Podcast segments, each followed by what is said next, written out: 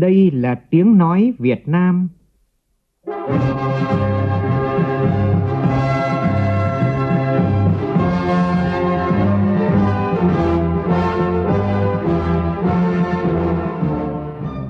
là tiếng nói Việt Nam,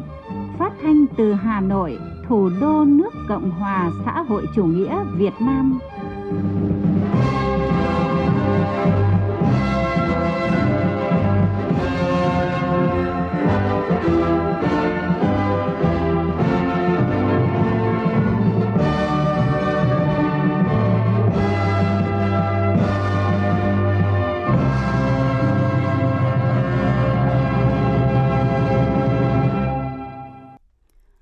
Kính chào quý vị và các bạn. Mời quý vị và các bạn nghe chương trình Thời sự trưa của Đài Tiếng Nói Việt Nam với những nội dung chính sau đây.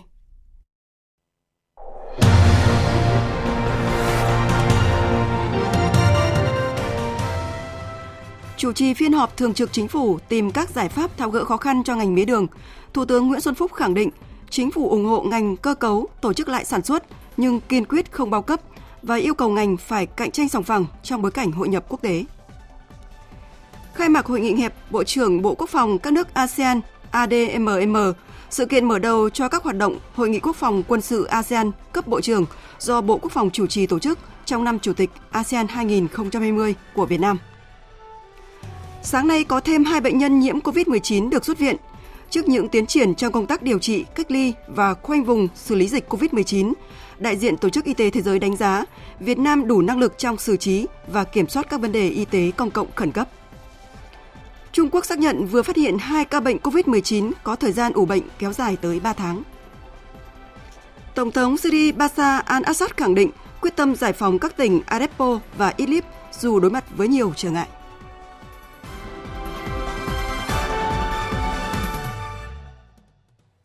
Bây giờ là nội dung chi tiết. Thưa quý vị và các bạn, sáng nay tại trụ sở chính phủ, Thủ tướng Nguyễn Xuân Phúc chủ trì cuộc họp thường trực chính phủ về tháo gỡ vướng mắt, khó khăn cho ngành mía đường.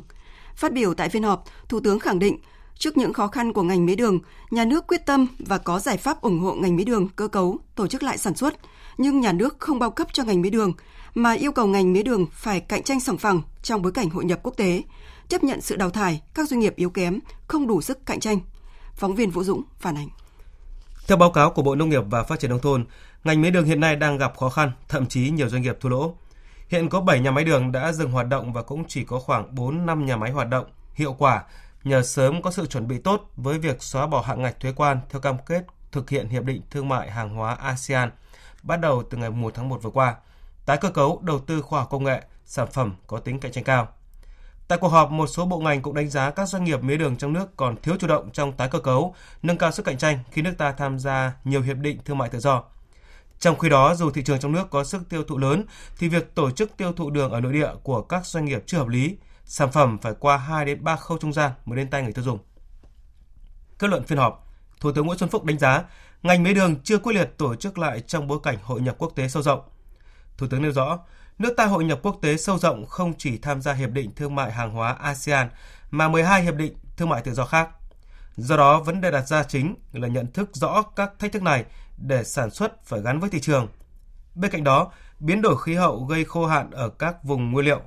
Trong khi đó, tình trạng gian thương và gian lận thương mại, thể chế chưa hợp lý đối với nhập khẩu đường thô, đường lỏng chưa phù hợp. Tái cơ cấu, ứng dụng khoa công nghệ gắn với tổ chức sản xuất của ngành mía đường chưa thành công. Đặt vấn đề chúng ta đang xây dựng một nền kinh tế tự cường, thị trường đường trong nước lớn lên, nên không thể phụ thuộc vào nước ngoài. Thủ tướng nêu rõ, chủ trương của chính phủ là sắp xếp tổ chức lại ngành mía đường trong nước. Chính phủ quan tâm chỉ đạo trong thời gian qua, nhưng mà chúng ta làm chưa thành công. Một thị trường rất lớn, một nhu cầu vẫn còn ở Việt Nam. Chứ hôm nay mà thôi chính phủ không nói với các đồng chí rằng là thôi bỏ bãi bỏ ngành mía đường đi để nhập khẩu trăm phần trăm nhận thức rất chưa đúng đâu nhưng quy mô nào loại đường gì và có chính sách khác như thế nào rất quan trọng và tuy chúng ta chưa phải đạt cái năng suất cao nhất nhưng mà chúng ta vẫn có những cái vùng những khu vực có thể tổ chức lại sản xuất ngành mía đường chúng ta không thể sản xuất với số lượng lớn ào ạt như theo nhu cầu nhưng mà cái cơ hội phát triển mía đường vẫn luôn rộng mở với Việt Nam nếu biết sắp xếp lại hiệu quả hơn. Đặc biệt năm 2020 này, theo nhận định, ngành mía đường thế giới đi xuống, trong khi nhu cầu của thị trường tăng lên, giá đường có thể tăng lên, nhu cầu nhập khẩu sẽ tăng lên. Cũng đây chính là cơ hội để doanh nghiệp mía đường Việt Nam giải quyết, sắp xếp, sản xuất, tái cơ cấu. Và đặc biệt, đó là cái cơ hội phát triển của ngành đường vẫn còn nằm ở các sản phẩm sau đường như sản xuất điện, ván ép, phân bón, ethanol từ bã mía và rỉ mặt để tăng thêm giá trị gia tăng. Thủ tướng cũng tán thành với quan điểm của Hiệp hội Mía đường Việt Nam, đó là ngành tự tin đủ khả năng cạnh tranh sòng phẳng nếu điều kiện sản xuất kinh doanh công bằng trong hội nhập quốc tế và khẳng định chính phủ luôn đảm bảo môi trường công bằng. Thủ tướng cũng đồng ý với quan điểm của Hiệp hội ngành hàng là sẽ tự đào thải nếu doanh nghiệp cạnh tranh yếu kém hơn với các doanh nghiệp mía đường ASEAN. 2020, Việt Nam đảm nhiệm vai trò chủ tịch ASEAN. Vì một ASEAN gắn kết và chủ động thích ứng. Hôm nay, Hội nghị hẹp Bộ trưởng Quốc phòng các nước ASEAN, gọi tắt là ADMM, khai mạc tại Hà Nội. Đây là sự kiện mở đầu cho các hoạt động Hội nghị Quốc phòng quân sự ASEAN cấp Bộ trưởng do Bộ Quốc phòng chủ trì tổ chức trong năm Chủ tịch ASEAN của Việt Nam. Phóng viên Phạm Hà, Phương Hoa thông tin. Các ưu tiên và sáng kiến của Bộ Quốc phòng đề xuất trong năm 2020 được xây dựng trên cơ sở bám sát nội hàm của chủ đề quốc gia năm 2020 là ASEAN gắn kết và chủ động thích ứng. Trên cơ sở đó, Bộ Quốc phòng xác định chủ đề của Hội nghị Quốc phòng quân sự ASEAN trong năm 2020, bao gồm Hội nghị hẹp Bộ trưởng Quốc phòng ASEAN lần này, là hợp tác quốc phòng vì một ASEAN gắn kết và chủ động thích ứng. Theo đó, ưu tiên trong năm ASEAN 2020 bao gồm thúc đẩy đối thoại hợp tác quốc phòng quân sự nội khối ASEAN và giữa ASEAN với các nước đối tác, chủ động đề xuất sáng kiến hình thức hợp tác mới, nhất là các sáng kiến hướng đến việc củng cố thể chế, nâng cao năng lực phối hợp hoạt động chung và làm sống động cơ chế hợp tác hiện có, tăng cường hợp tác thực chất trong lĩnh vực quốc phòng quân sự, thúc đẩy giải quyết các vấn đề an ninh, cả an ninh truyền thống và phi truyền thống, tội phạm xuyên quốc gia, các vấn đề nảy sinh trên biển, nâng cao năng lực của Việt Nam thông qua hợp tác thực chất. Phó Tổng tham mưu trưởng Quân đội Nhân dân Việt Nam Trung tướng Lê Huy Vịnh nhấn mạnh ý nghĩa của hội nghị ADMM hẹp lần này. Ta khẳng định rằng là cái hội nghị Bộ trưởng Quốc phòng ADMM hẹp có một cái vị trí và vai trò đặc biệt quan trọng. Tại hội nghị này ấy, là cái nơi mà các cấp cao nhất Bộ trưởng Quốc phòng ở nước ASEAN sẽ tiến hành trao đổi rồi hội thảo các nội dung hợp tác quốc phòng ờ, năm 2020 của ASEAN và định hướng những cái nội dung hợp tác trong năm 2020 và những năm tiếp theo. Đồng thời cái hội nghị này cũng là cơ hội để Việt Nam khẳng định là chủ tịch về việc điều hành, điều phối các cái hợp tác quốc phòng giữa các nước ASEAN.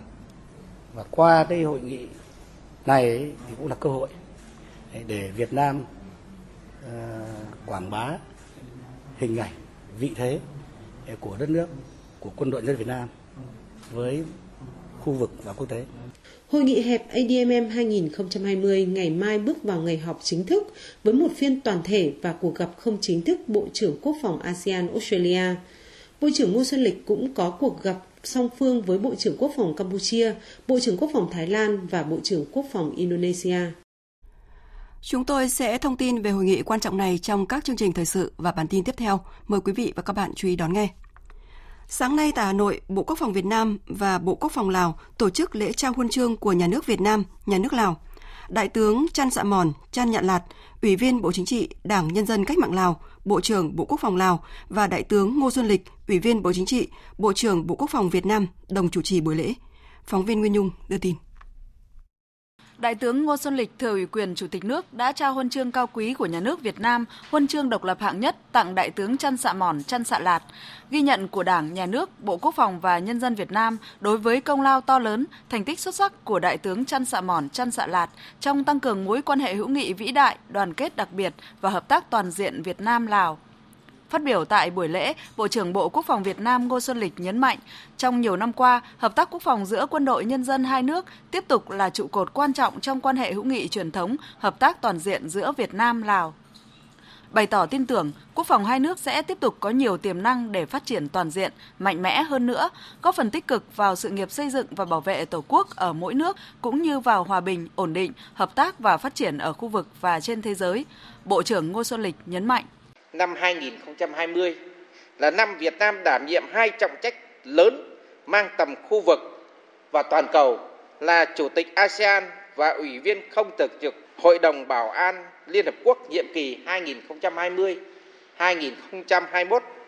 Trong đó, Bộ Quốc phòng Việt Nam chủ trì tổ chức hơn 20 sự kiện quân sự quốc phòng. Tôi tin tưởng rằng sự hợp tác chặt chẽ hiệu quả của Bộ Quốc phòng Lào sẽ có phần quan trọng vào sự thành công của Việt Nam, qua đó góp phần củng cố đoàn kết và gắn kết ASEAN, nâng cao sức mạnh nội khối, đẩy mạnh tiến trình xây dựng cộng đồng ASEAN ngày càng liên kết chặt chẽ và vững mạnh. Cũng tại buổi lễ, Bộ trưởng Bộ Quốc phòng Lào Chăn Sạ Mòn Chăn Sạ Lạt đã thay mặt cho Đảng, Nhà nước Cộng hòa Dân chủ Nhân dân Lào trao huân chương của Nhà nước và Bộ Quốc phòng Lào tặng quân đội nhân dân Việt Nam và các lãnh đạo, chỉ huy cơ quan đơn vị của Bộ Quốc phòng. Phát biểu tại buổi lễ, Bộ trưởng Bộ Quốc phòng Lào bày tỏ lòng biết ơn với sự giúp đỡ to lớn của Đảng, Chính phủ, quân đội và nhân dân Việt Nam trong thời gian qua, đồng thời khẳng định dù tình hình thế giới có nhiều diễn biến phức tạp, nhưng mối quan hệ truyền thống giữa hai nhà nước, hai quân đội Lào Việt Nam sẽ không ngừng đâm hoa kết trái.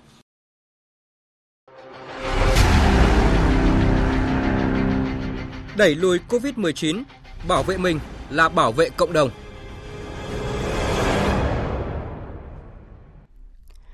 Tiếp tục thông tin về dịch COVID-19. Thưa quý vị, trong sáng nay, Bệnh viện nhiệt đới Trung ương cơ sở 2 đã tổ chức cho hai bệnh nhân nhiễm COVID-19 xuất viện. Lúc này thì chúng tôi đã kết nối điện thoại với phóng viên Văn Hải để thông tin về sự kiện này. Xin mời anh Văn Hải ạ. À, vâng, thưa quý vị và các bạn, à, bệnh tại cơ sở 2 của Bệnh viện Bệnh nhiệt đới Trung ương ở xã Kim Trung, huyện Đông Anh, Hà Nội thì vừa có hai bệnh nhân COVID-19 đã được xuất viện. Đó là một bệnh nhân nam 29 tuổi ở Hợp Hòa, Tam Dương, Vĩnh Phúc là công nhân công ty Nihon Plat, trước đó được cử sang Vũ Hán Trung Quốc để tập huấn và trở về. Bệnh nhân thứ hai là nữ giới 55 tuổi ở Sơn Lôi, Bình Xuyên, Vĩnh Phúc. Trước đó thì người phụ nữ này bị lây nhiễm từ một hàng xóm bị bệnh COVID-19 à, và cái người hàng xóm này là một trong 8 công nhân Nihon Plat cũng đi tập huấn từ Vũ Hán Trung Quốc trở về. À, như vậy là đến nay thì có uh, tất cả là 5 bệnh nhân COVID-19 điều trị tại cơ sở 2 của Bệnh viện Bệnh nhiệt đới Trung ương đều đã được xuất viện. Và trong đó thì có 3 bệnh nhân bị viêm phổi phải điều trị bằng thuốc kháng sinh. Còn hai bệnh nhân còn lại thì triệu chứng nhẹ cho nên là gần như là chỉ có cách ly cho đến khi cơ thể của bệnh nhân hết virus. À, các bệnh nhân ở đây ờ, hôm nay ra viện thì đều uh, liên tục nói lời cảm ơn tới các y bác sĩ uh, trong quá trình điều trị cách ly thì đã chăm sóc tận tình. Uh, không những chỉ điều trị mà còn động viên để bệnh nhân bớt lo lắng và tránh buồn chán căng thẳng nữa và một tin vui nữa là theo Sở Y tế của tỉnh Vĩnh Phúc thì cũng trong ngày hôm nay à, có thêm hai bệnh nhân đang điều trị tại Trung tâm Y tế huyện Bình Xuyên được xuất viện. Như vậy là trong số 16 ca dương tính với bệnh COVID-19 ở nước ta thì đến nay đã có 11 trường hợp được xuất viện. À, 5 trường hợp còn lại thì đang điều trị tại bệnh viện Trợ Rẫy thành phố Hồ Chí Minh, bệnh viện Nhi Trung ương tại Hà Nội và phòng khám khu đa khoa khu vực Quang Hà tại huyện Bình Xuyên, tỉnh Vĩnh Phúc. Và xin mời biên tập viên tiếp tục chương trình ạ. Vâng, xin cảm ơn phóng viên Văn Hải với những thông tin vừa rồi. Thưa quý vị và các bạn, như vậy là đến nay thì đã có 9 trong tổng số 16 bệnh nhân mắc COVID-19 ở Việt Nam được điều trị khỏi và xuất viện.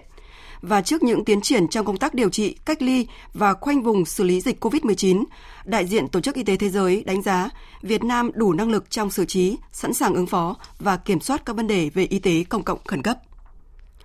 Theo báo cáo của hệ thống giám sát dịch bệnh Trung tâm Kiểm soát bệnh tật thành phố Hồ Chí Minh, 44 người tiếp xúc gần với 3 trường hợp mắc bệnh tại thành phố Hồ Chí Minh, trong đó có 2 ca đã xuất viện, hiện đã kết thúc thời gian theo dõi là 14 ngày và không xuất hiện dấu hiệu mắc bệnh. Trong 3 ngày qua, tại thành phố Hồ Chí Minh không phát hiện thêm trường hợp nào nghi ngờ mắc bệnh. Phóng viên Kim Dung thông tin. Tổng số người xác định mắc COVID-19 tại thành phố Hồ Chí Minh là 3 trường hợp, gồm hai cha con người Trung Quốc đã được bệnh viện Trợ Rẫy điều trị khỏi bệnh và xuất viện. Riêng bệnh nhân Việt Kiều người Mỹ điều trị tại bệnh viện Bệnh nhiệt đới thành phố Hồ Chí Minh hôm qua cũng có kết quả xét nghiệm âm tính đủ tiêu chuẩn để xuất viện. Đến nay thì 44 người tiếp xúc gần với 3 trường hợp mắc bệnh này đều đã qua 14 ngày cách ly, theo dõi và không xuất hiện triệu chứng gì. Theo Trung tâm Kiểm soát bệnh tật thành phố Hồ Chí Minh, tổng số 32 trường hợp nghi ngờ trước đó đều đã cho kết quả xét nghiệm âm tính với COVID-19. Về tình hình giám sát người về từ vùng dịch, bệnh viện giã chiến ở quận ở huyện Củ Chi đang cách ly 26 trường hợp.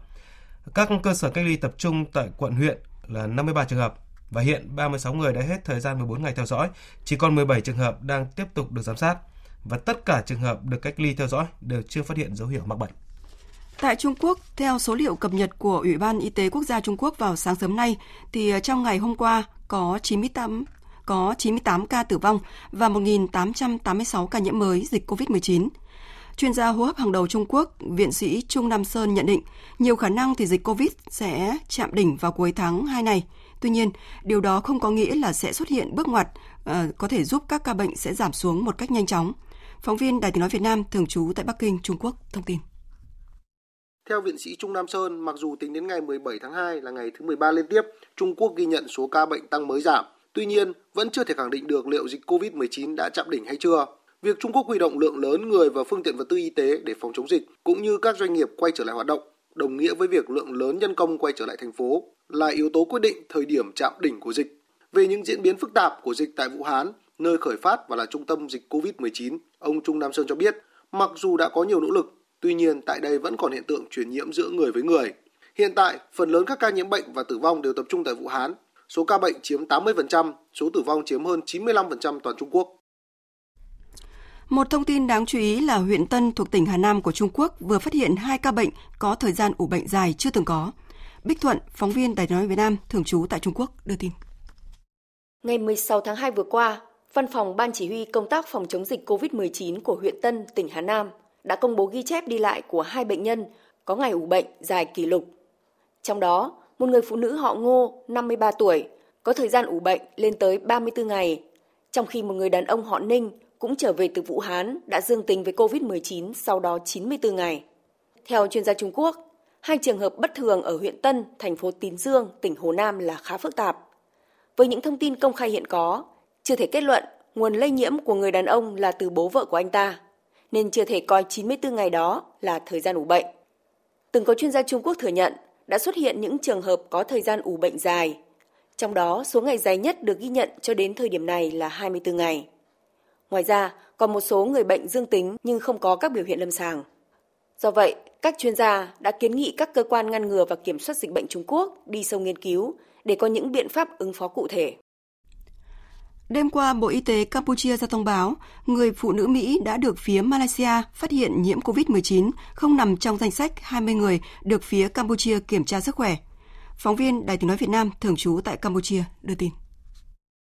Bộ Y tế Campuchia thông báo sẽ tiếp tục theo dõi và có biện pháp phòng ngừa dịch bệnh COVID-19 sau khi phía Malaysia phát hiện trường hợp nhiễm virus corona chủng mới là người phụ nữ Mỹ 83 tuổi đi trên tàu Westerdam.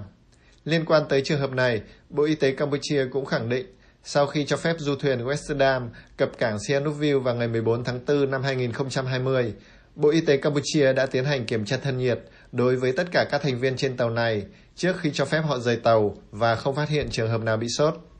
Bộ Y tế Campuchia cũng khẳng định rằng đã và đang thực hiện đầy đủ các tiêu chuẩn y tế, hợp tác chặt chẽ với Tổ chức Y tế Thế giới, cơ quan phòng chống dịch bệnh của Mỹ và các cơ quan chức năng liên quan. Hiện nay, Campuchia không có trường hợp nào bị lây nhiễm virus corona chủng mới. Trước đó, Bộ Y tế Campuchia cũng khẳng định về trường hợp của nữ hành khách này, cũng như những hành khách khác từ tàu Westerdam, đều được trải qua các cuộc xét nghiệm kỹ lưỡng với sự hỗ trợ của nhiều cơ quan chức năng và đề nghị phía Malaysia phải kiểm tra lại kết quả xét nghiệm của mình.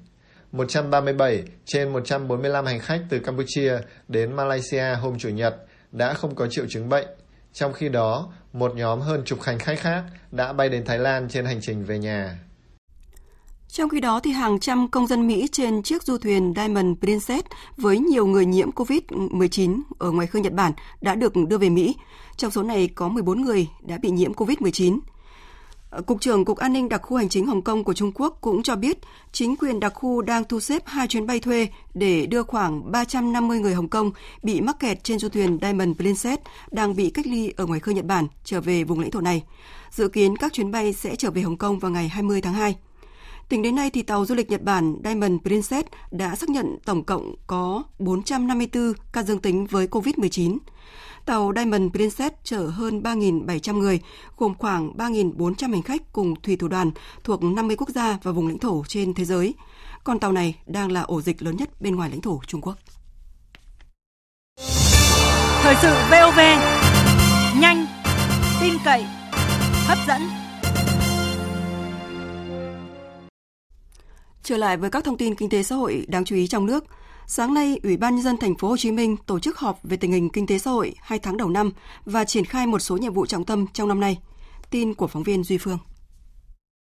Theo báo cáo của Sở Tài chính, trong 2 tháng đầu năm 2020, tổng thu ngân sách nhà nước trên địa bàn thành phố Hồ Chí Minh ước đạt 65.485 tỷ đồng, đạt 16,14% dự toán, giảm 3,33% so với cùng kỳ.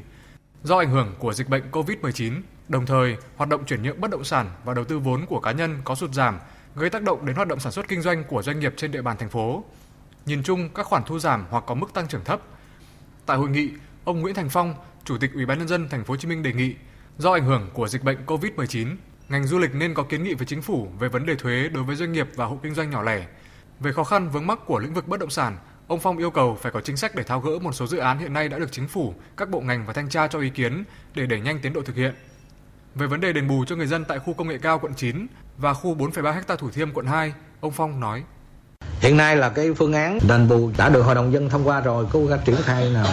để giải quyết ờ, khẩn trương cho cái việc ờ, tái định cư của ờ, khu nghệ cao như là cái 4,3 ta chính.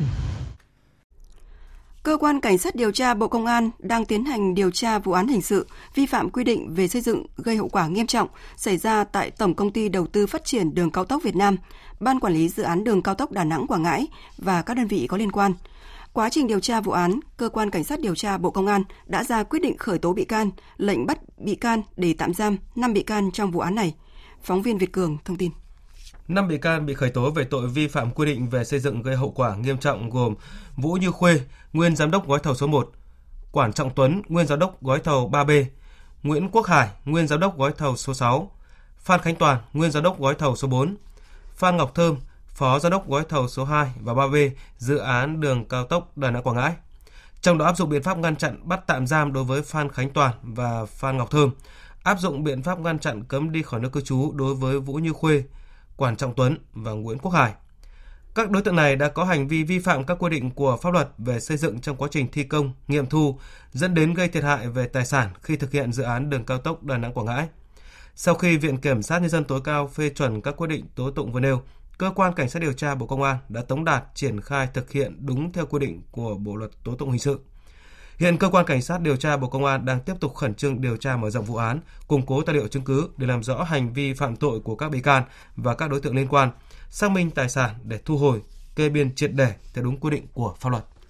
Không có vụ cháy rừng dầu nào xảy ra trên địa bàn xã Tân Bình vào tối qua, như thông tin trên một số trang Facebook và báo điện tử. Đây là khẳng định của ông Phạm Văn Nam, bí thư thị ủy La Di, tỉnh Bình Thuận. Ông Phạm Văn Nam cho biết, một vụ cháy được ghi nhận xảy ra chiều qua tại một dự án du lịch đang triển khai. Đám cháy được xác định là trên lớp thực bì cỏ dại, lùn bụi với diện tích khoảng 5 hecta. Đến khoảng 11 giờ trưa qua, đám cháy đã được khống chế hoàn toàn. Lực lượng phòng cháy chữa cháy đã được điều động đến phun nước cản lửa để đám cháy không lan rộng. Hoàn toàn không có vụ cháy rừng nào như thông tin trên một số trang Facebook báo mạng. Trước đó vào tối qua và sáng nay, một số trang Facebook báo mạng đưa tin rừng Bình Thuận đang bốc cháy ngùn ngụt, trong đó có thông tin khu vực rừng dầu ở xã Bình Tân, thị xã La Di, tỉnh Bình Thuận, cháy lớn. Ngọn lửa bao trùm cả khu vực thị xã La Ghi. Những thông tin này đã làm người dân thị xã La Ghi bất an, lo lắng ảnh hưởng đến an ninh trật tự trên địa bàn. Về tình trạng xâm nhập mặn tại đồng bằng sông Cửu Long, đến nay thì hạn hán và xâm nhập mặn đã gây thiệt hại hơn ờ, gần 30.000 hecta lúa. Tình trạng này vẫn đang diễn biến phức tạp và tăng cao theo các chỉ và tăng cao theo các kỳ chiều cường. Trong bối cảnh này thì việc điều tiết, kiểm soát nước ngọt và nước mặn phục vụ cho trồng lúa và nuôi trồng thủy sản của người dân ở vùng giáp danh hai tỉnh là Bạc Liêu và Sóc Trăng đang cho thấy những hiệu quả rõ nét nhờ công trình cống Âu thuyền Ninh Quới hoàn thành và đi vào hoạt động, đảm bảo điều tiết nước hài hòa giữa hai vùng mặn ngọt. Phóng viên Tấn Phong phản ánh. Những năm trước vào thời điểm này, người dân làm lúa đông xuân ở khu vực Tam Giác Tha Na Rộn thuộc ấp Ninh Lợi, xã Ninh Quế A, huyện Hồng Văn, tỉnh Bạc Liêu luôn gặp khó khăn bởi nước mặn xâm nhập sâu vào vùng ngọt quá, làm cho nhiều diện tích lúa bị thiệt hại do thiếu nước. Tuy nhiên hiện tại dù khô hạn đang diễn ra gai gắt nhiều nơi, nhưng tại nơi đây vẫn đủ nguồn nước ngọt để phục vụ cây lúa. Ông Đoàn Hoàng Em cho biết thời gian trước mà không có thuyền á, thì cái nước mặn nó đẩy lên cao cho nên là cái uh, nước ngọt nó không có trữ lại được cho nên không có đảm bảo nguồn nước để uh, chúng ta bơm vào ruộng. Từ khi mà âu thuyền này uh, được đầu tư thì bà con sản xuất rất là thuận tiện. Uh, mỗi khi mà có nước mặn về thì uh, âu thuyền đóng để ngăn mặn và giữ uh, ngọt lại. Công trình cống Âu Thuyền Ninh Quế được xây dựng trên tuyến kinh sáng Quảng Lộ Phụng Hiệp thuộc huyện Hồng Dân, tỉnh Bạc Liêu, có tổng mức đầu tư hơn 300 tỷ đồng, với thời gian thi công dự kiến 29 tháng. Sau Tết Nguyên đán canh tí vừa qua, khi hạn mặn diễn ra gay gắt, công trình đã được chủ đầu tư đưa vào vận hành sớm hơn 13 tháng so với dự kiến ban đầu. Bước đầu công trình đã phát huy hiệu quả khi góp phần cùng với những công trình khác đã xây dựng trong vùng, chủ động điều tiết nước, kiểm soát mặn, giữ ngọt cho vùng trồng lúa màu ổn định của các tỉnh Bạc Liêu, Sóc Trăng, Hậu Giang, điều tiết nguồn nước phục vụ nuôi trồng thủy sản dùng chuyển đổi sản xuất phía Bắc quốc lộ 1A của tỉnh Bạc Liêu.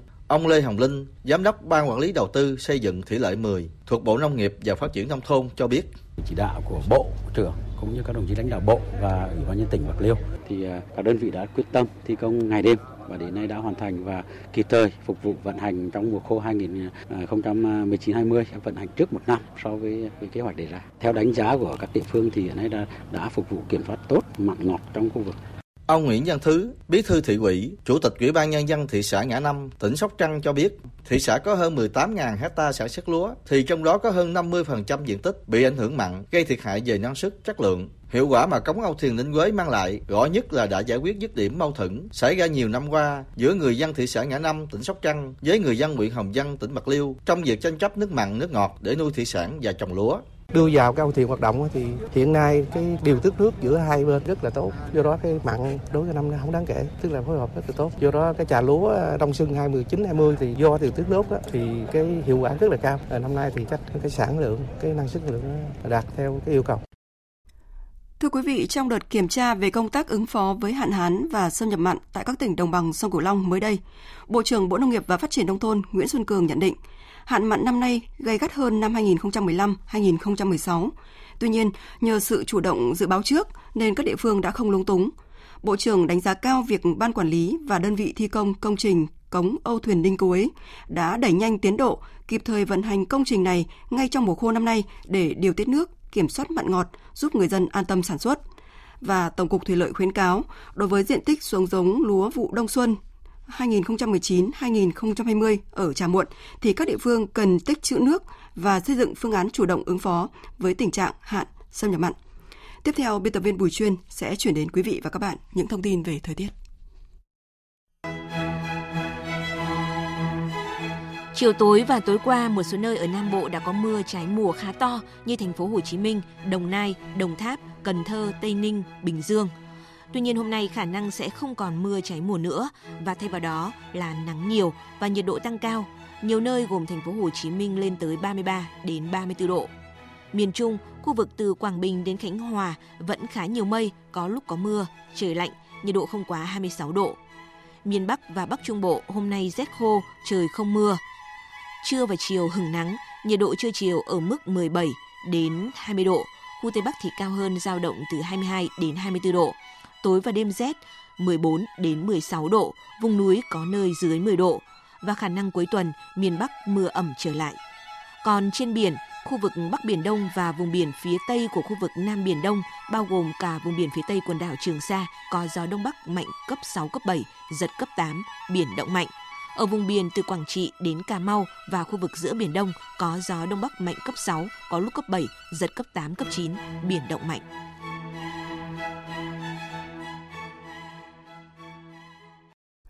Mời quý vị và các bạn nghe tiếp chương trình Thời sự trưa của Đài Tiếng Nói Việt Nam. Từ ngày 19 đến ngày 20 tháng này, tại thủ đô Viêng Chăn của Lào, Phó Thủ tướng Bộ trưởng Ngoại giao Phạm Bình Minh sẽ tham dự hội nghị Bộ trưởng Ngoại giao Mekong Lan Thương lần thứ 5 theo lời mời của Bộ trưởng Ngoại giao Lào. Cũng trong dịp này, trong vai trò Chủ tịch Hội đồng Điều phối ASEAN, Phó Thủ tướng Phạm Bình Minh sẽ chủ trì cuộc họp đặc biệt của Hội đồng Điều phối ASEAN và cùng các Bộ trưởng Ngoại giao ASEAN Trung Quốc tham dự hội nghị đặc biệt Bộ trưởng Ngoại giao ASEAN Trung Quốc về hợp tác ứng phó với COVID-19. Theo thông cáo của Bộ Ngoại giao Trung Quốc, ông Vương Nghị, Ủy viên Quốc vụ kiêm Bộ trưởng Ngoại Ủy viên Quốc vụ kiêm Bộ trưởng Ngoại giao nước này sẽ đồng chủ trì hội nghị ngoại trưởng đặc biệt giữa ASEAN và Trung Quốc về COVID-19 sắp tổ chức tại Viêng Chăn của Lào. Tin của phóng viên Đài tiếng nói Việt Nam thường trú tại Trung Quốc. Thông cáo báo chí cho biết, hội nghị đặc biệt này sẽ diễn ra từ ngày 19 đến ngày 21 tháng 2. Người phát ngôn Bộ Ngoại giao Trung Quốc Cảnh Sảng cho biết, việc hai bên quyết định tổ chức hội nghị chỉ trong một thời gian ngắn đã cho thấy ý chí và quyết tâm của cả Trung Quốc và ASEAN trong việc đồng tâm hiệp lực vượt qua khó khăn hiện tại là phòng chống dịch COVID-19. Tại hội nghị này, ông Vương Nghị sẽ thúc đẩy hai bên tăng cường cơ chế phối hợp phòng chống dịch, duy trì trao đổi kinh tế xã hội bình thường giữa hai bên, nghiên cứu và thảo luận về cơ chế hợp tác lâu dài trong y tế công cộng giữa Trung Quốc và ASEAN nhằm bảo vệ sức khỏe và an toàn của người dân các quốc gia trong khu vực, đóng góp vào sự nghiệp y tế công cộng chung của thế giới. Được biết, vào thời điểm hội chứng viêm đường hô hấp cấp SARS bùng phát năm 2003, Trung Quốc và các nước ASEAN cũng đã tổ chức hội nghị cấp cao đặc biệt giữa hai bên, trao đổi về vấn đề hợp tác phòng chống dịch. Chuyển sang các thông tin quốc tế đáng chú ý khác, lần bỏ phiếu thứ hai đối với dự luật về sửa đổi hiến pháp có thể được Duma Quốc gia Nga, tức Hạ viện Nga tiến hành vào ngày 10 tháng 3 tới. Chủ tịch Duma Quốc gia Nga Volodin đã tuyên bố như vậy khi nói về kết quả cuộc họp của Hội đồng Duma. Phóng viên Anh Tú thường trú tại Liên bang Nga đưa tin. Theo lời của ông Vyacheslav Volodin, đến trước ngày 2 tháng 3, Duma Quốc gia Nga sẽ tiếp nhận các sửa đổi và song song nghiên cứu. Còn từ ngày 2 đến ngày 10 tháng 3, vẫn có thêm thời gian để cùng với các chuyên gia, các luật sư thảo luận về các sửa đổi. Và không loại trừ, ngày 10 tháng 3, cơ quan này có thể xem xét dự luật trong lần bỏ phiếu thứ hai. Ông lưu ý rằng vấn đề này sẽ được thảo luận thêm ở Hội đồng Duma sau khi có những sửa đổi cuối cùng. Giới phân tích chính trị Nga phản ứng khá tích cực về vấn đề này. Theo ông Andrei Minoler, thành viên của Hội đồng Khoa học tại Hội đồng An ninh Liên bang Nga, giáo sư tại khoa Khoa học Chính trị Đại học Quốc gia Moscow, hệ thống quản lý hiện tại của đất nước đã cạn kiệt tiềm năng phát triển, nó chỉ làm chậm sự di chuyển về phía trước. Ông cho rằng, các vấn đề tương tự xuất hiện khi có rất nhiều phòng ban, có rất nhiều quan chức, nhưng hầu hết các vấn đề phải được giải quyết trực tiếp bởi chính Tổng thống. Do đó, ông Putin bắt đầu cải cách hệ thống quản lý. Nhà phân tích chính trị Pavel Danilin nhận định thời gian qua, các quyền lực siêu tổng thống đã giúp ông Putin đạt được sự ổn định. Ngày nay, sự thống nhất của đất nước đã được đảm bảo. Vì vậy, đã đến lúc giao phó một phần quyền lực cho các cơ quan quyền lực đại diện và cấp độ khu vực. Người đứng đầu Viện Quốc tế của các quốc gia mới nổi, ông Alexei Martinov, đã lưu ý đến việc quy định trong luật cơ bản về lệnh cấm các quan chức cấp cao có giấy phép cư trú nước ngoài và tài sản nước ngoài. Biện pháp này, theo ông Martinov, sẽ làm cho giới tinh hoa Nga có định hướng quốc gia hơn. Truyền thông Trung Đông dẫn tuyên bố của Tổng thống Syria Bashar al-Assad nêu rõ quân đội nước này sẽ tiếp tục giải phóng các tỉnh Aleppo và Idlib bất chấp phải đối mặt với nhiều trở ngại. Tin cho biết. Theo văn phòng Tổng thống Syria, trong bài phát biểu trước toàn quốc, ông Assad nhấn mạnh cuộc chiến để giải phóng các tỉnh Aleppo và Idlib cũng như giải phóng toàn bộ lãnh thổ Syria, tiêu diệt khủng bố và lập lại ổn định sẽ tiếp tục. Các lực lượng vũ trang Syria cũng xác nhận nhiều khu vực ở Aleppo và Idlib đã được giải phóng từ tay các phần tử khủng bố. Quân đội Syria tái khẳng định quyết tâm tiêu diệt những phần tử mưu toan chiếm đoạt nguyện vọng của nhân dân Syria và lấy chúng làm con tin. Hãng thông tấn nhà nước Syria Sana đưa tin, một đơn vị quân đội Syria đã bắn hạ một máy bay không người lái có chở chất nổ khi nó đang di chuyển và nhắm vào mục tiêu là nhà máy lọc dầu Homs. Đây là một trong những nhà máy lọc dầu chính của quốc gia này. Trong diễn biến liên quan, giới chức Thổ Nhĩ Kỳ nhấn mạnh sự cần thiết phải giảm căng thẳng ở tỉnh Idlib, Tây Bắc Syria trong cuộc hội đàm với người đồng cấp Nga tại Moscow – Tuyên bố cũng cho biết hai bên sẽ tiếp tục thảo luận về vấn đề này trong ngày hôm nay. Theo tuyên bố, các quan chức Thổ Nhĩ Kỳ và Nga đã thảo luận các biện pháp có thể thực hiện nhằm triển khai đầy đủ các thỏa thuận đã đạt được trước đây về thiết lập vùng giảm căng thẳng tại Idlib, hướng tới một lệnh ngừng bắn lâu dài tại Syria. Trước đó, Thổ Nhĩ Kỳ và Nga đã không đạt được đồng thuận trong cuộc điện đàm giữa Tổng thống Thổ Nhĩ Kỳ Tayyip Erdogan và người đồng cấp Nga Vladimir Putin, cũng như trong cuộc gặp giữa ngoại trưởng hai nước cuối tuần qua bên lề hội nghị an ninh Munich của Đức và sau hai ngày hội đàm tại Ankara, Thổ Nhĩ Kỳ vào tuần trước. Dẫn nguồn tin từ hãng thông tấn nhà nước Sri Sana cho biết, sân bay quốc tế Aleppo ở thành phố cùng tên thuộc miền Bắc nước này sẽ được mở trở lại trong tuần này phục vụ các chuyến bay dân sự lần đầu tiên kể từ năm 2012. Chuyến bay đầu tiên từ Damas tới Aleppo dự kiến sẽ cất cánh ngày 19 tháng 2. Tiếp theo là các chuyến bay từ Aleppo tới Cairo, Ai Cập và Damas trong các ngày tiếp theo. Trưởng đoàn đàm phán của chính phủ Anh tuyên bố Vương quốc Anh sẽ không đi theo các luật lệ thương mại của EU và sẽ tự xây dựng các luật lệ của mình sau khi nước Anh rời khỏi EU. Phóng viên Quang Dũng, thường trú tại khu vực Tây Âu, đưa tin. Trong tuyên bố chính thức đầu tiên kể từ khi được tái bổ nhiệm làm trưởng đoàn đàm phán của Anh với Liên minh châu Âu về thỏa thuận tương lai, ông David Frost khẳng định chính phủ Anh sẽ không cam kết tuân theo các luật lệ thương mại của Liên minh châu Âu. Theo ông Frost, sau khi rời Liên minh châu Âu, Vương quốc Anh sẽ là một quốc gia độc lập, có quyền tự xây dựng các luật lệ cho mình và sẽ không có ý nghĩa gì nếu Anh đã rời khỏi Liên minh châu Âu mà vẫn phải gắn chặt với các luật lệ của khối này. Tuyên bố này của ông David Frost tiếp nối quan điểm cứng rắn của chính phủ Anh từ nhiều tháng nay rằng phía Anh sẽ không chấp nhận gắn chặt với các luật lệ và tiêu chuẩn của châu Âu về thương mại, cũng như không chấp nhận bất cứ thẩm quyền phán xử nào của các tòa án hay thiết chế của Liên minh châu Âu liên quan đến các tranh chấp giữa hai bên. Đây có thể xem là lời từ chối từ phía chính phủ Anh về một thỏa thuận thương mại với Liên minh châu theo mô hình Canada, tức đòi hỏi phía Anh phải tuân thủ các tiêu chuẩn về môi trường, lao động hay trợ cấp chính phủ giống như Liên minh châu Âu. Đây vốn là yêu cầu từ phía Liên minh châu Âu vì khối này lo ngại sau khi rời Liên minh châu Âu, Vương quốc Anh có thể sẽ hạ thấp các tiêu chuẩn của mình để nâng sút đầu tư nước ngoài và cạnh tranh với châu Âu ở ngay cửa ngõ của khối này. Trong khi đó, phía Anh cho biết muốn có một quan hệ thương mại không có quota, không có mức thuế với Liên minh châu Âu hoặc đi theo mô hình Australia,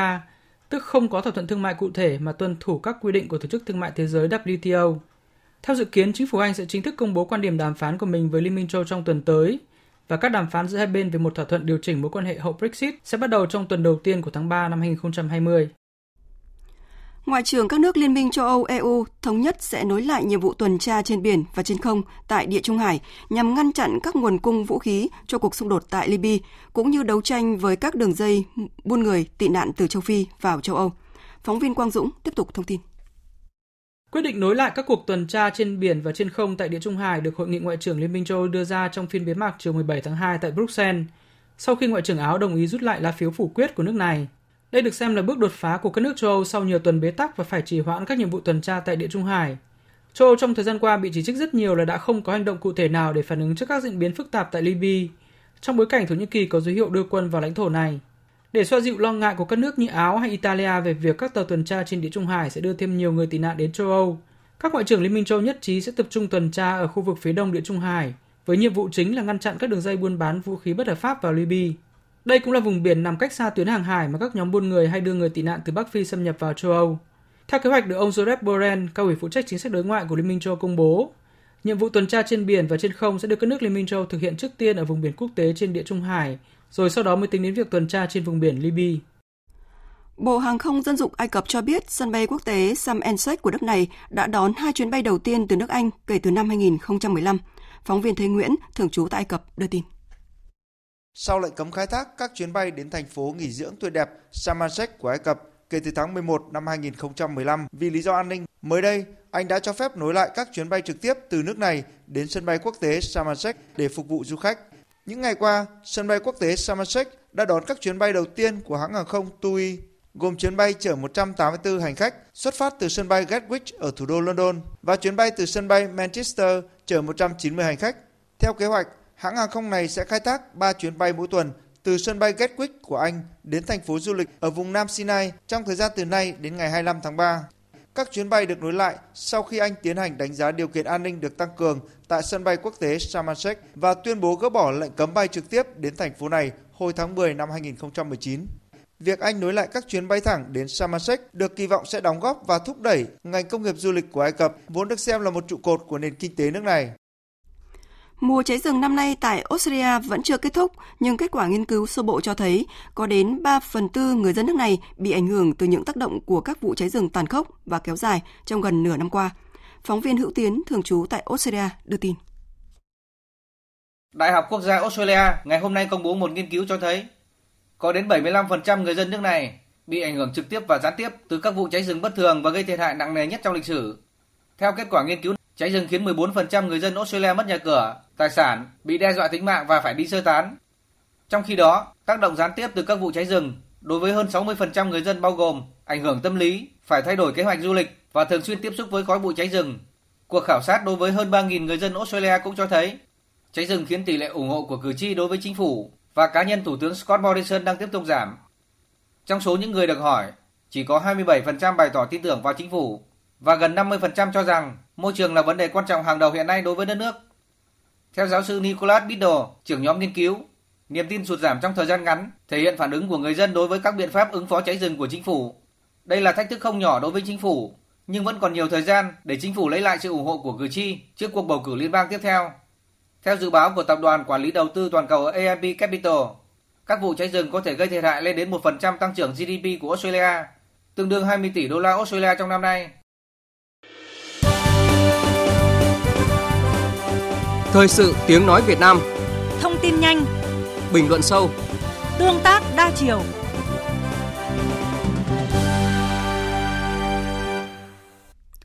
Quý vị và các bạn đang nghe chương trình Thật sự trưa của Đài Tiếng Nói Việt Nam. Thưa quý vị và các bạn, trong những năm qua, nguồn vốn tín dụng chính sách được đầu tư đến tất cả các xã phường thị trấn trên cả nước, trong đó tập trung ưu tiên cho hộ nghèo, hộ cận nghèo vay vốn. Qua đó, nguồn vốn tín dụng chính sách không những đã đẩy lùi tình trạng cho vay nặng lãi hay còn gọi là tín dụng đen ở vùng nông thôn, mà còn góp phần đảm bảo an sinh xã hội, xây dựng nông thôn mới, ổn định chính trị.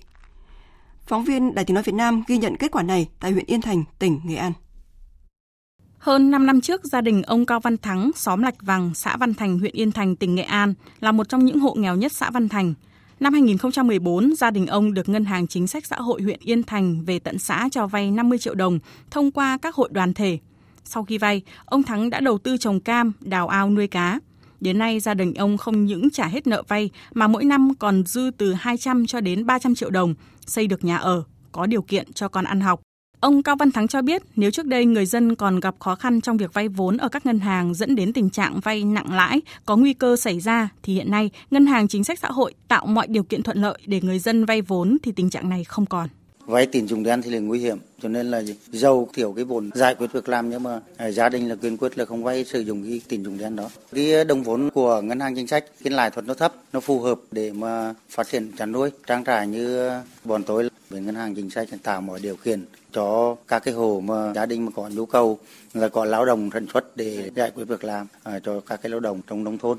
Ông Phan Hữu Trang, Giám đốc Phòng Giao dịch Ngân hàng Chính sách Xã hội huyện Yên Thành cho biết, Phòng Giao dịch Ngân hàng Chính sách Xã hội huyện cũng tiếp tục cử cán bộ tín dụng được giao theo dõi địa bàn tham gia sinh hoạt ở các thôn xóm để phối hợp tuyên truyền các chương trình tín dụng chính sách đến nhân dân để biết. Người dân yên tâm có nguồn vốn của nhà nước mà không đi vay nóng, nặng lãi, vay tín dụng đen. Ông Phan Hữu Trang nói.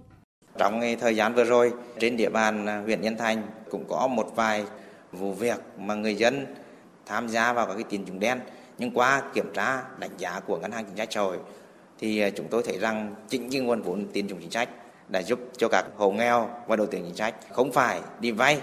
hoặc là tiếp cận với các cái nguồn vốn tín dụng đen để phát triển kinh tế xóa đói giảm nghèo.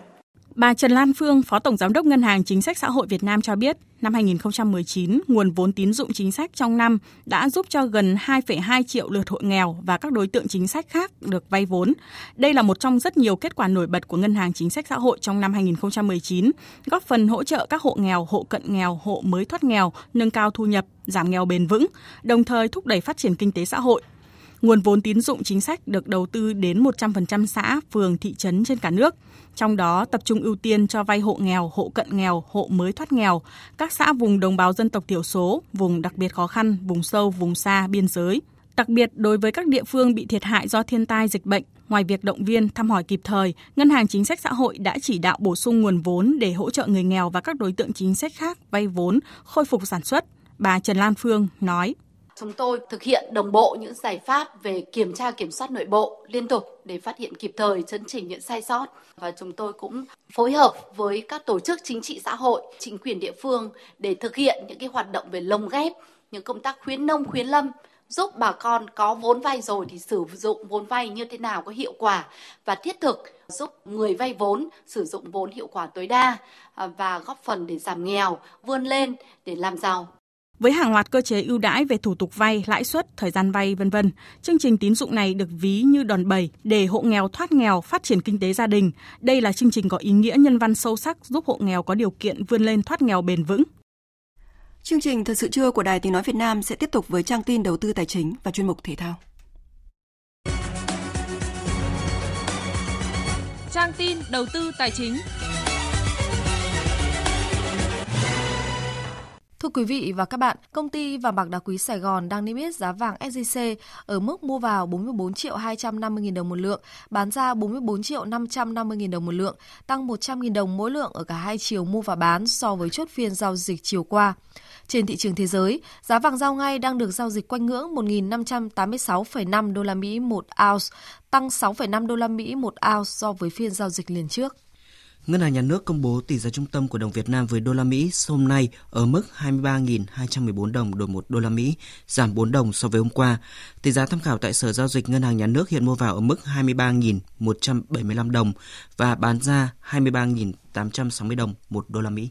Trong bối cảnh dịch COVID-19 đang diễn biến phức tạp, để hạn chế rủi ro bị nhiễm dịch khi giao dịch bằng tiền mặt, các ngân hàng đã khuyến khích người dân chuyển qua các hình thức thanh toán khác như ví điện tử, mobile banking. Cụ thể, công ty cổ phần thanh toán quốc gia Việt Nam Napas đã xây dựng chương trình miễn giảm phí dịch vụ. Các ngân hàng như Ngân hàng Quân đội, Ngân hàng Đầu tư và Phát triển Việt Nam BIDV cũng đã khuyến khích khách hàng tăng cường giao dịch trên kênh ngân hàng điện tử với chính sách hoàn 100% phí giao dịch online. Ngân hàng Bưu điện Liên Việt vừa thông báo thay đổi địa điểm trụ sở phòng giao dịch Mường Lay từ địa điểm cũ là tổ 4 thị xã Na Lay, huyện Mường Lay, tỉnh Điện Biên đến địa điểm mới là khối 3, thị trấn Mường Trà, huyện Mường Trà, tỉnh Điện Biên, quyết định có hiệu lực từ ngày 14 tháng 2.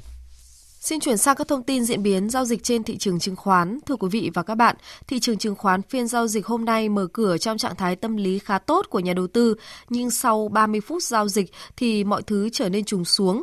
SAB giảm sâu hơn 3%. VIC tiếp tục giảm 3,4% khiến giảm mọi nỗ lực tăng giá của các cổ phiếu khác. VN Index mất hơn 5 điểm, ở nhóm hạ tầng, bất động sản, các doanh nghiệp vừa và nhỏ dường như đang có sự bứt phá mạnh mẽ. IDG, VCR, NRC, DRH bất ngờ có sự bứt phá lên giá trần. Đầu tư tài chính biến cơ hội thành hiện thực. Đầu tư tài chính biến cơ hội thành hiện thực. Thưa quý vị và các bạn, Chính phủ mới đây đã ban hành nghị quyết số 11 về phiên họp Chính phủ thường kỳ tháng 1 năm 2020. Nghị quyết nêu rõ, Chính phủ thống nhất quan điểm chỉ đạo điều hành là vừa thực hiện quyết liệt các giải pháp phòng chống dịch bệnh COVID-19, vừa tiếp tục kiên định mục tiêu ổn định kinh tế vĩ mô, nỗ lực phấn đấu cao nhất để đạt được mục tiêu tăng trưởng và các chỉ tiêu kinh tế xã hội đề ra. Phóng viên Đài Tiếng Nói Việt Nam tổng hợp thông tin. Theo nghị quyết, chính phủ thống nhất đánh giá tháng 1 năm 2020, kinh tế vĩ mô tiếp tục được duy trì ổn định, chủ động điều hành tốt tỷ giá, lãi suất, thị trường tài chính, tiền tệ, lãi suất thị trường liên ngân hàng có xu hướng giảm. Thu ngân sách nhà nước tăng 4,8%, vốn đầu tư thực hiện từ nguồn ngân sách nhà nước tăng 8,4%, tổng vốn đầu tư có yếu tố nước ngoài tăng 179,5%, tổng mức bán lẻ hàng hóa và doanh thu dịch vụ tiêu dùng tăng 10,2%, môi trường kinh doanh tiếp tục được cải thiện. Tuy nhiên, ngay từ đầu năm nay, nước ta đối mặt với nhiều khó khăn, thách thức. Do vậy, chính phủ yêu cầu các bộ ngành địa phương thể hiện quyết tâm chính trị, khẩn trương triển khai quyết liệt, đồng bộ, hiệu quả các nhiệm vụ giải pháp phát triển kinh tế xã hội với tinh thần chủ động, tích cực hơn, năng động, sáng tạo, nhạy bén hơn, có đối sách phù hợp, kịp thời để phòng chống dịch bệnh và giảm thiểu, bù đắp được những thiệt hại do dịch bệnh gây ra trên các lĩnh vực. Riêng với ngành ngân hàng, Ngân hàng Nhà nước Việt Nam được chính phủ giao nhiệm vụ tiếp tục theo dõi sát diễn biến, điều hành chính sách tiền tệ chủ động, linh hoạt, thận trọng, phối hợp chặt chẽ với các chính sách tài khóa và các chính sách kinh tế vĩ mô khác nhằm kiểm soát lạm phát, duy trì ổn định kinh tế vĩ mô, ổn định thị trường tiền tệ và ngoại hối, tiếp tục tập trung tín dụng cho các lĩnh vực ưu tiên, sản xuất, kinh doanh. Ngân hàng nhà nước cũng phải chỉ đạo các tổ chức tín dụng thực hiện cơ cấu lại thời hạn trả nợ, miễn giảm lãi vay, giữ nguyên nhóm nợ, cho vay mới để ổn định sản xuất kinh doanh, hỗ trợ tháo gỡ khó khăn cho doanh nghiệp, người dân vay vốn bị thiệt hại do ảnh hưởng của dịch bệnh COVID-19, tiếp tục đẩy mạnh các phương thức thanh toán không dùng tiền mặt.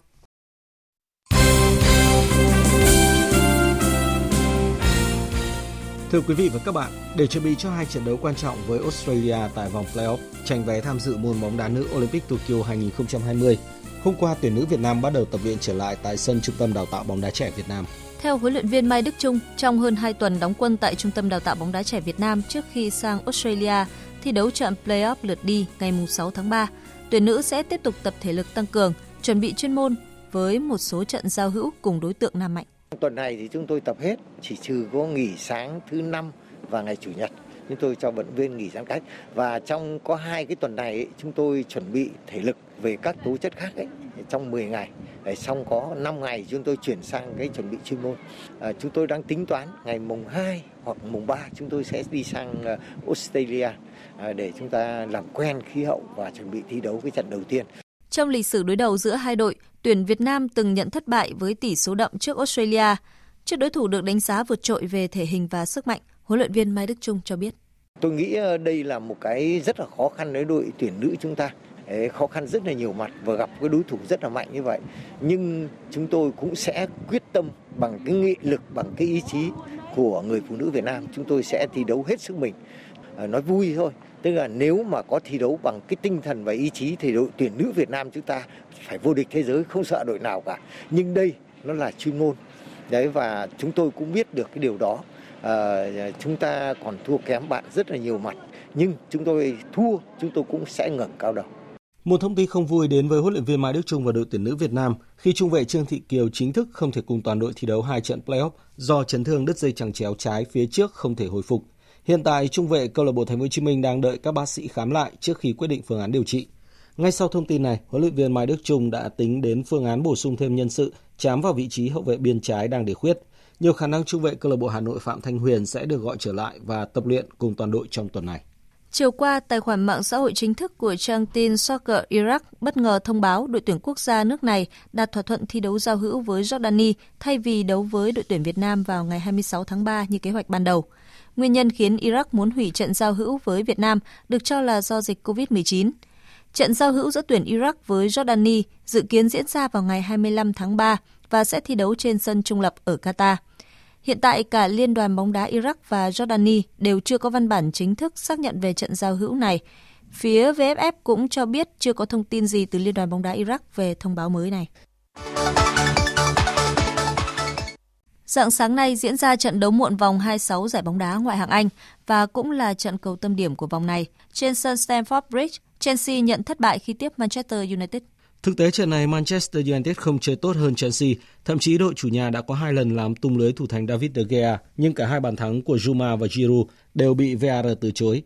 Chưa dừng lại ở đó, Chelsea còn nhận bất lợi khi VAR không đưa ra án phạt thích đáng cho Maguire ở phút 21. Trung vệ người Anh chơi xấu với Batuasi và hoàn toàn xứng đáng nhận thẻ đỏ. Tuy nhiên cầu thủ này vẫn thoát án phạt và sau đó ghi bàn nâng tỷ số lên 2-0 cho đội khách ở phút 66. Bàn thắng đầu tiên mà Manchester United có được là của Anthony Martial vào cuối hiệp 1. Sau trận đấu, huấn luyện viên Solskjaer bên phía Manchester United chia sẻ.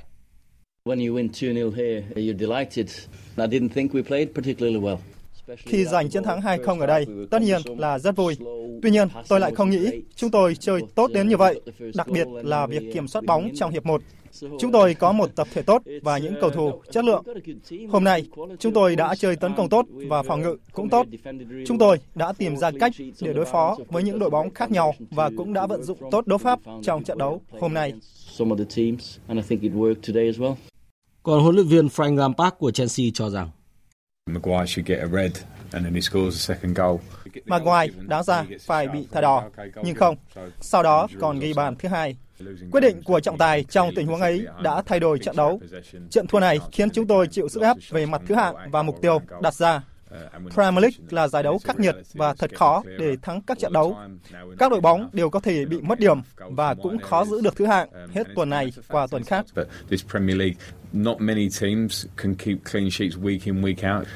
Với chiến thắng trước Chelsea, Manchester United được 38 điểm và leo lên vị trí thứ 7 trên bảng xếp hạng. Còn Chelsea vẫn đứng thứ tư, nhưng chỉ còn hơn Manchester United đúng 3 điểm và rất dễ bị đánh bật ra khỏi top 4. Dự báo thời tiết Trung tâm Dự báo Khí tượng Thủy văn Quốc gia cho biết, hôm nay miền Bắc và Bắc Trung Bộ rét khô, trời không mưa, đến trưa chiều trời có nắng ấm với mức nhiệt từ 17 đến 20 độ, khu Tây Bắc cao hơn dao động từ 22 đến 25 độ. Còn tại khu vực Nam Bộ nắng nhiều và nhiệt độ tăng cao, nhiều nơi gồm thành phố Hồ Chí Minh tới 33, 34 độ. Trên biển do ảnh hưởng của không khí lạnh nên trong ngày và đêm nay ở khu vực Bắc Biển Đông và vùng biển phía Tây của khu vực Nam Biển Đông, bao gồm cả vùng biển phía Tây quần đảo Trường Sa, có gió Đông Bắc mạnh cấp 6, cấp 7, giật cấp 8. Ở vùng biển từ Quảng Trị đến Cà Mau và khu vực giữa Biển Đông có gió Đông Bắc mạnh cấp 6, có lúc cấp 7, giật cấp 8, biển động mạnh, sóng biển cao từ 2 đến 4 mét. Sau đây sẽ là phần dự báo chi tiết các khu vực chiều và đêm nay. Phía Tây Bắc Bộ nhiều mây có mưa nhỏ vài nơi, trời rét có nơi rét đậm rét hại, nhiệt độ từ 13 đến 21 độ, có nơi thấp nhất dưới 10 độ. Phía Đông Bắc Bộ nhiều mây, có mưa nhỏ vài nơi, trưa chiều giảm mây hưởng nắng, trời rét, vùng núi có nơi rét đậm rét hại, nhiệt độ từ 14 đến 21 độ, vùng núi cao có nơi dưới 10 độ. Các tỉnh từ Thanh Hóa đến Thừa Thiên Huế nhiều mây có mưa vài nơi, nhiệt độ từ 14 đến 21 độ. Các tỉnh ven biển từ Đà Nẵng đến Bình Thuận nhiều mây, có mưa rào và rông vài nơi, nhiệt độ từ 18 đến 30 độ. Tây Nguyên chiều nắng, chiều tối và đêm có mưa rào và rông vài nơi, nhiệt độ từ 16 đến 28 độ. Nam Bộ chiều nắng, chiều tối và đêm có mưa rào và rông vài nơi, nhiệt độ từ 23 đến 33 độ. Khu vực Hà Nội nhiều mây, không mưa, trưa chiều giảm mây hửng nắng. Đêm có mưa nhỏ vài nơi, trời rét, nhiệt độ từ 15 đến 21 độ. Tiếp theo là dự báo thời tiết biển, vịnh Bắc Bộ có mưa vài nơi, tầm nhìn xa trên 10 km, gió Đông Bắc cấp 5. Vùng biển từ Quảng Trị đến Quảng Ngãi, từ Bình Định đến Ninh Thuận và từ Bình Thuận đến Cà Mau có mưa rào và rông vài nơi, tầm nhìn xa trên 10 km, gió Đông Bắc cấp 6, có lúc cấp 7, giật cấp 8, biển động mạnh. Vùng biển từ Cà Mau đến Kiên Giang có mưa rào và rông vài nơi, tầm nhìn xa trên 10 km, gió Đông Bắc đến Đông cấp 4, cấp 5. Khu vực Bắc và giữa Biển Đông và khu vực quần đảo Hoàng Sa thuộc thành phố Đà Nẵng có mưa vài nơi, tầm nhìn xa trên 10 km, gió Đông Bắc cấp 6, cấp 7, giật cấp 8, cấp 9, biển động mạnh. Khu vực Nam Biển Đông và khu vực quần đảo Trường Sa thuộc tỉnh Khánh Hòa có mưa rào và rông vài nơi, tầm nhìn xa trên 10 km, gió Đông Bắc cấp 5, riêng vùng biển phía Tây có gió Đông Bắc mạnh cấp 6, cấp 7, giật cấp 8, biển động mạnh. Vịnh Thái Lan có mưa rào và rông rải rác, tầm nhìn xa trên 10 km, giảm xuống từ 4 đến 10 km trong mưa, gió đông cấp 4, cấp 5. Trong cơn rông có khả năng xảy ra lốc xoáy và gió giật mạnh. Tới đây chúng tôi kết thúc chương trình Thời sự trưa của Đài Tiếng Nói Việt Nam. Chương trình do các biên tập viên Minh Châu, Thanh Trường, Lan Anh, Nguyễn Hằng biên soạn và thực hiện với sự tham gia của kỹ thuật viên Thu Hiền, chịu trách nhiệm nội dung Lê Hằng. Cảm ơn quý vị và các bạn đã quan tâm lắng nghe. Quý vị và các bạn có thể nghe lại chương trình trên trang web ở địa chỉ vv1.vn.